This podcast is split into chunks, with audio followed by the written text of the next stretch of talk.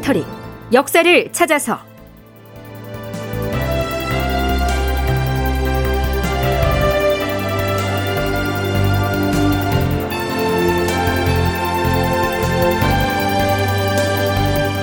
제 1047편 고문 또 고문 만들어지는 반역 죄인들. 극본 이상락 연출 조정현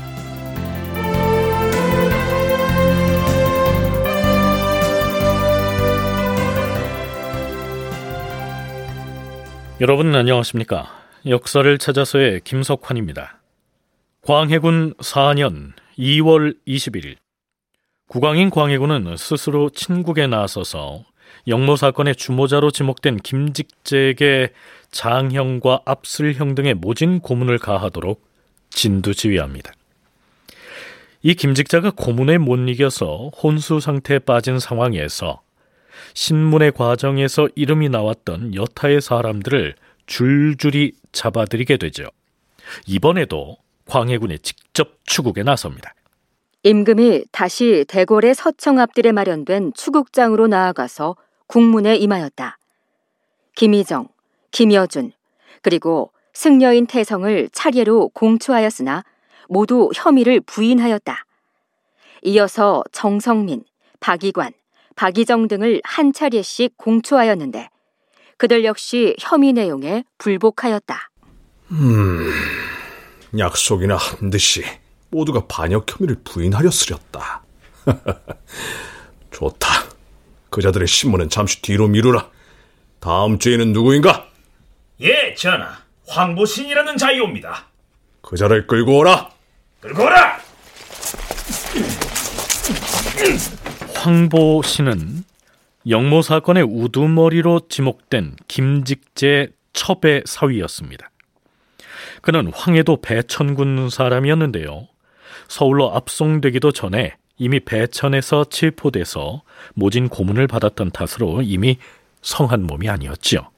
주상전하, 저는 해당초 김직재와 김백한 부자가 영모를 꾸몄다는 사실을 전혀 알지 못하였사옵니다.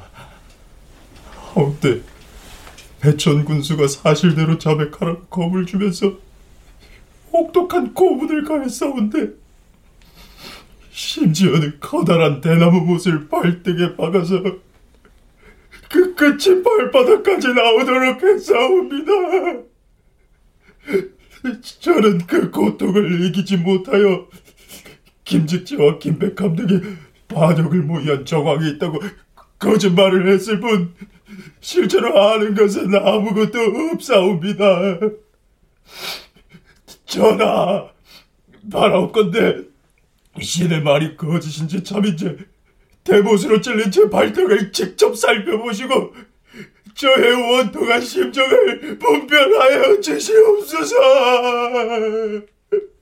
참고로 황보신에게 가혹한 고문을 한 배천 군수는요. 배천 군수 이척은 일찍이 병조좌랑과 예조정랑을 거쳐 이듬해에 사원부 지평, 홍문관 전적 등을 차례로 지냈다. 그는 특히 광해군의 처남인 유희분과 함께 뒷날 인조의 어머니가 되는 인헌왕후의 오빠 능해군을 탄핵하는 데에 앞장서기도 했다. 그는 배천군수 시절 김직재의 옥사가 일어나자마자 황보신을 체포하여 김직재, 김백한 부자를 영모로 몰아가는 데에도 앞장섰다. 황보신은 왕실 외척인 유희분 등과 매우 밀접했던 인물이죠.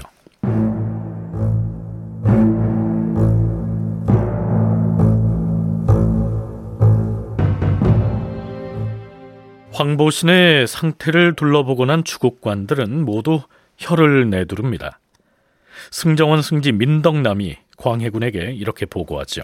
주상전하, 황보신의 발등을 살펴보니 배천군수 이척으로부터 모진 고문을 당한 것은 사실이옵니다. 황보신이 위력에 못 이겨서 김직재 등에 관한 일을 공초한 것일 뿐 더 이상 다시 아릴 것이 없다고 하옵니다. 어떻게 처결해야 할 것인지는 주상전하께서 결정하시옵소서. 어... 황보신이 고문에 못 이겨 거짓을 말했다는 사실을 어찌 믿겠는가? 그의 입에서 영모 사실을 캐내야 할 것이다. 예사로운 방법으로 물어서는 실토하지 아니할 것이니 배천군수가 올려보낸 장계의 내용을 가지고 다그쳐 신문하도록 하라. 그러자 영의정 이덕형이 깜짝 놀라면서 광해군 앞으로 나섭니다. 주상전하, 분시 장계의 내용은 누설을 해서는 아니 되옵니다. 상관할 거 없으니 그 내용을 추출해서 황보신을 신문하라. 전하, 그렇다면 다시 형신을 가라는 말씀이신지? 형신을 하는 것은 불가하다. 압수를 해야 한다. 하오나 황보 씨는 고문에 못 이겨 거짓 공초를 한 것이 분명하온데 비록 배천군수의 위력에 의해 공초를 했다고 하나 지금 다시 김직재의 영모를 몰랐다고 말을 바꾸고 있지 아니한가? 압수를 가하여 공문을 하는 것이 가하다. 압수령을 가하되 무릎 위에 자갈을 놓고 판자를 올린 다음 천천히 아주 천천히 누르면서 사실을 하나하나 캐물으라. 광해군은 압슬형을 가하는 그 요령까지 일러주면서 고문을 지시하죠.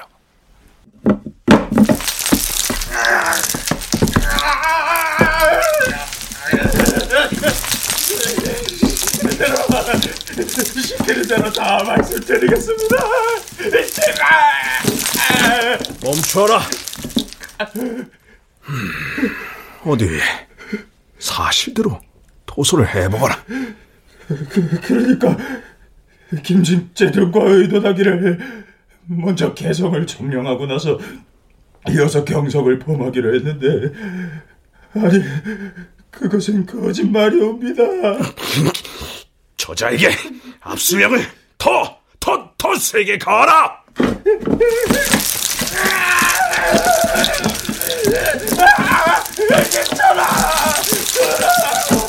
이번에는, 이번에는 사실대로 알겠사옵니다. 자, 이번엔 주상전하께 사실대로 고하도록 하라. 양모의 우두머리가 누구 있냐? 다시 압수령을 당해봐야 토설하겠느냐? 아, 아니요, 아니요, 말하겠습니다. 그러니까 우두머리는 송상인 아, 아니 정호선 아, 아니 요민이라고 들은 듯도 하고 광해군 일기의 편수에 참여했던 사관은 이 압슬형에 대해서 이렇게 기술하고 있습니다. 압슬형은 고문 중에서도 가장 가혹한 것이어서 누구든 압슬을 당하면 없는 사실이라도 토설하지 않을 수가 없었다. 그래서 일단 곤장을 쳐서 신문을 한 뒤에 압슬을 하는 것이 상례이다. 그런데 이때에는 형장을 시행하기도 전에 압슬부터 가하였으니 사람들이 더욱 견디지 못하였다. 그 위력 때문에 거짓 승복을 하는 경우가 많았다. 전하, 황보신의 입에서 기왕의 관련자들의 이름이 이미 나왔으니 그들을 잡아오지 않을 수 없을 것 같사옵니다. 다만 잡아온 뒤의 처리는 오직 전하께 달려 있습니다. 그리하라. 정호선부터 먼저 잡아오고 이호민은 천천히 의논하에 처리하는 것이 좋을 것이다. 그리고 송상이는 어찌했으면 좋은지 어디 좌상이 한번 말해보라. 이때 거명하고 있는 정호선, 이호민, 송상인 등은 황보신이 압슬형의 고통을 이기지 못해서 그저 알고 있는 사람의 이름 중에서 아무렇게나 거명한 사람들이었는데요. 광해군은 여지없이 영모의 죄로 다스리려고 하고 있는 것이죠. 광해군이 좌의정 이항복에게 의견을 묻고 있는 이 송상인은 이때 형조 좌랑이었습니다.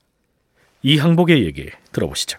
전하, 송상인은 조정의 관료이온데 그래도 역적의 입에서 일단 이름이 나왔으니 즉시 국문을 하는 것이 마땅할 것이옵니다.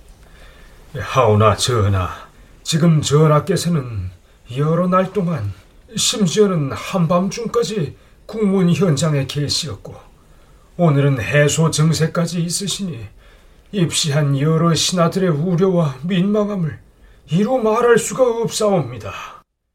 이 옥사는 며칠 안에 끝나기가 어려운 형세이오니 이후부터는 친국을 일찍 파하는 것이 합당할 듯하옵니다. 오늘은 이쯤에서 파하는 것이 어떻게 싸웁니까? 네, 우리가 광해군 즉위 이후에 벌어졌던 여러 사례에서 살펴봤듯이 그나마 고비마다 충원을 해서 광해군의 독단을 막았던 인물이 바로 이 이항복이었는데요. 이번 김직재 옥사에서는 그런 역할을 하지 못하고 있는 듯 보입니다. 영의정 이덕형도 마찬가지고요.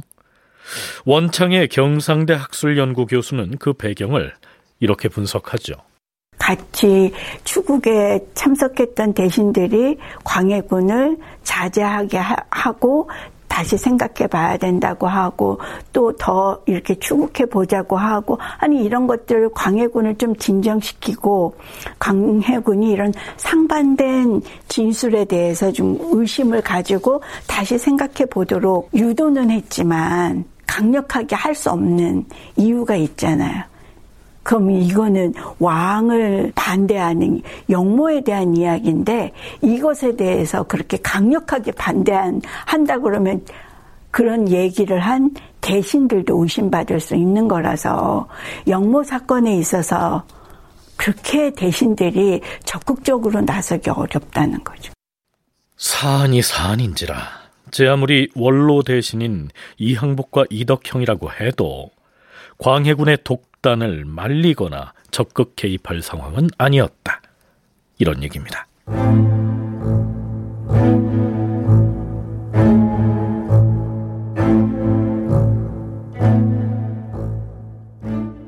자, 이제 또 한 명의 중요한 인물이 남았지요.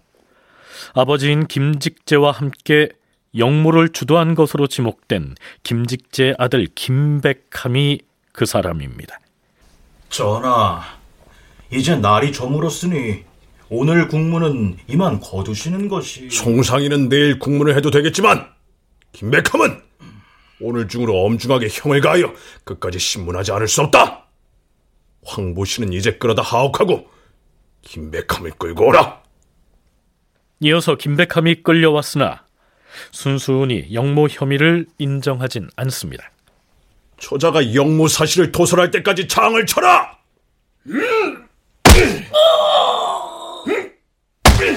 황보신이 끌려나간 뒤에 김백함을 형추하였다. 곤장을 14차례나 치고 나자 드디어 김백함이 말했다. 그만! 제발 그만하십시오. 더 이상 매를 견딜 수가 없으니 무복을 무복을 하겠습니다. 무복을 하겠으니 곤장을 멈추어 달라고 하는데요. 이 김백함이 무복을 하겠다는 말은 자신은 죄를 짓지 않았으나 더 이상 이 매를 견딜 수가 없으니 어쩔 수 없이 거짓으로 자백을 하겠다. 이런 얘기입니다. 바꿔 말하면 김백함은 이렇게 얘기하고 있는 것이죠.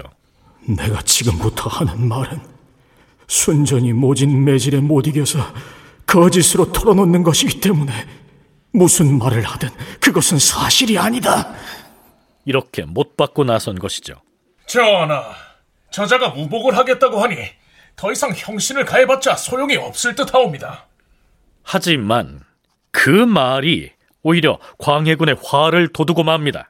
뭐라? 저자에게 사정 봐주지 말고 곤장을 매우 쳐라! 계속하여 형신을 하려고 하자 김백함이 공초하기를 역적 모의를 한 것은 사실이라고 하였다. 왕이 모의한 내용과 절차를 자세히 대라고 하자 김백함은 포승줄을 풀어주면 실토하겠다고 하였다. 전하, 황보신 등이 김제세와 결탁을 내서 반역을 모의해 싸웁니다. 신은 관여한 바 없으니 대지를 시켜주시옵소서. 그러자 광해군은 다시 형신을 하도록 명하였다. 네 차례에 걸쳐서 모진 형신을 당하자 김백함이 자포자기하여 아무 말이나 중얼거렸다. 제가 제가 영모를 주도한 모주이옵니다.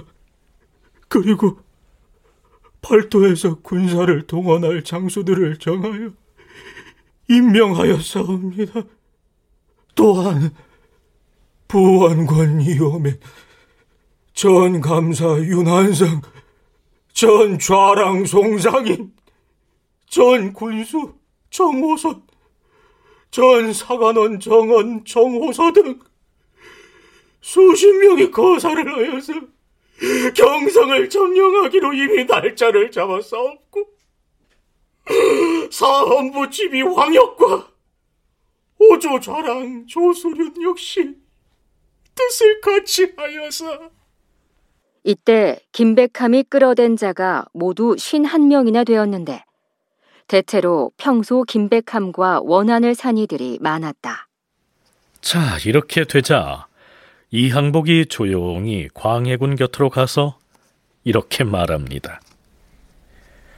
전하, 역적이 진술한 공초의 내용을 보니 제멋대로 끌어댄 선비들이 많은데 모두 이름 있는 선비들이 옵니다. 그 중에는 조정의 중신들도 들어있으니 오늘 밤 대궐 바깥에서는 필시 물 끓는 듯한 소동이 극에 달할 것이옵니다. 신은 국문장의 입시에 있으면서 민망함과 우려됨을 이루 말로 할 수가 없사옵니다. 바라옵건대 전하께서는 이제 국문을 멈추시고 잡념이 없는 조용한 밤 시간에 마음을 가라앉히고 고요히 계시면서 공평한 마음으로 사리를 분별하시옵소서. 제발 삼가고 삼가시어서 옥사를 잘 처리하는 것이 바로 전하께서 철저히 살피셔야 할 일이옵니다. 그러자 영의정 이덕형도 거들죠. 지금 저들의 공초에 나오는 최아무개를 체포한다면서 죄 없는 사람들을 마구 잡아오고 산중의 중들까지 아울러 체포하는 바람에 서울 근교의 산에 있는 절의 승도들은 모두 피하여 달아났사오며 절에서 독서하던 유생들도 흩어져서 사방이 매우 소요스럽사옵니다. 이 항복이 아랫말을 유념하시옵소서.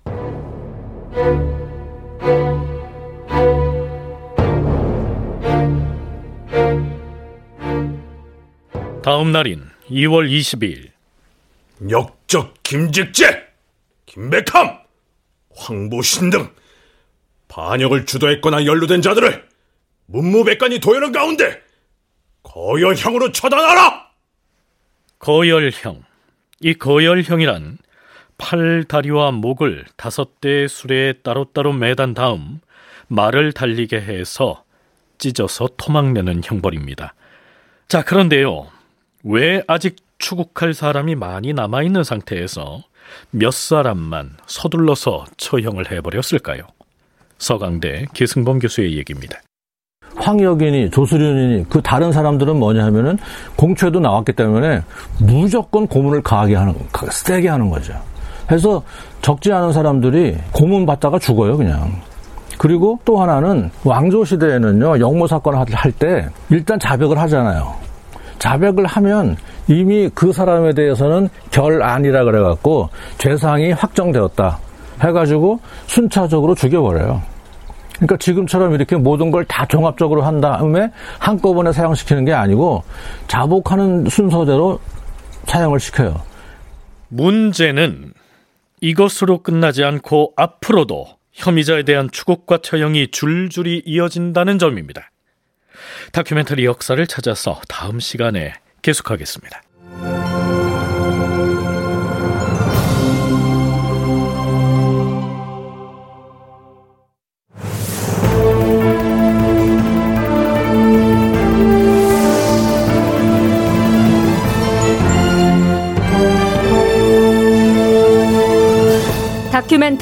역사를 찾아서 제 1047편 고문 또 고문 만들어지는 반역 죄인들 이상락 극본 조정현 연출로 보내드렸습니다.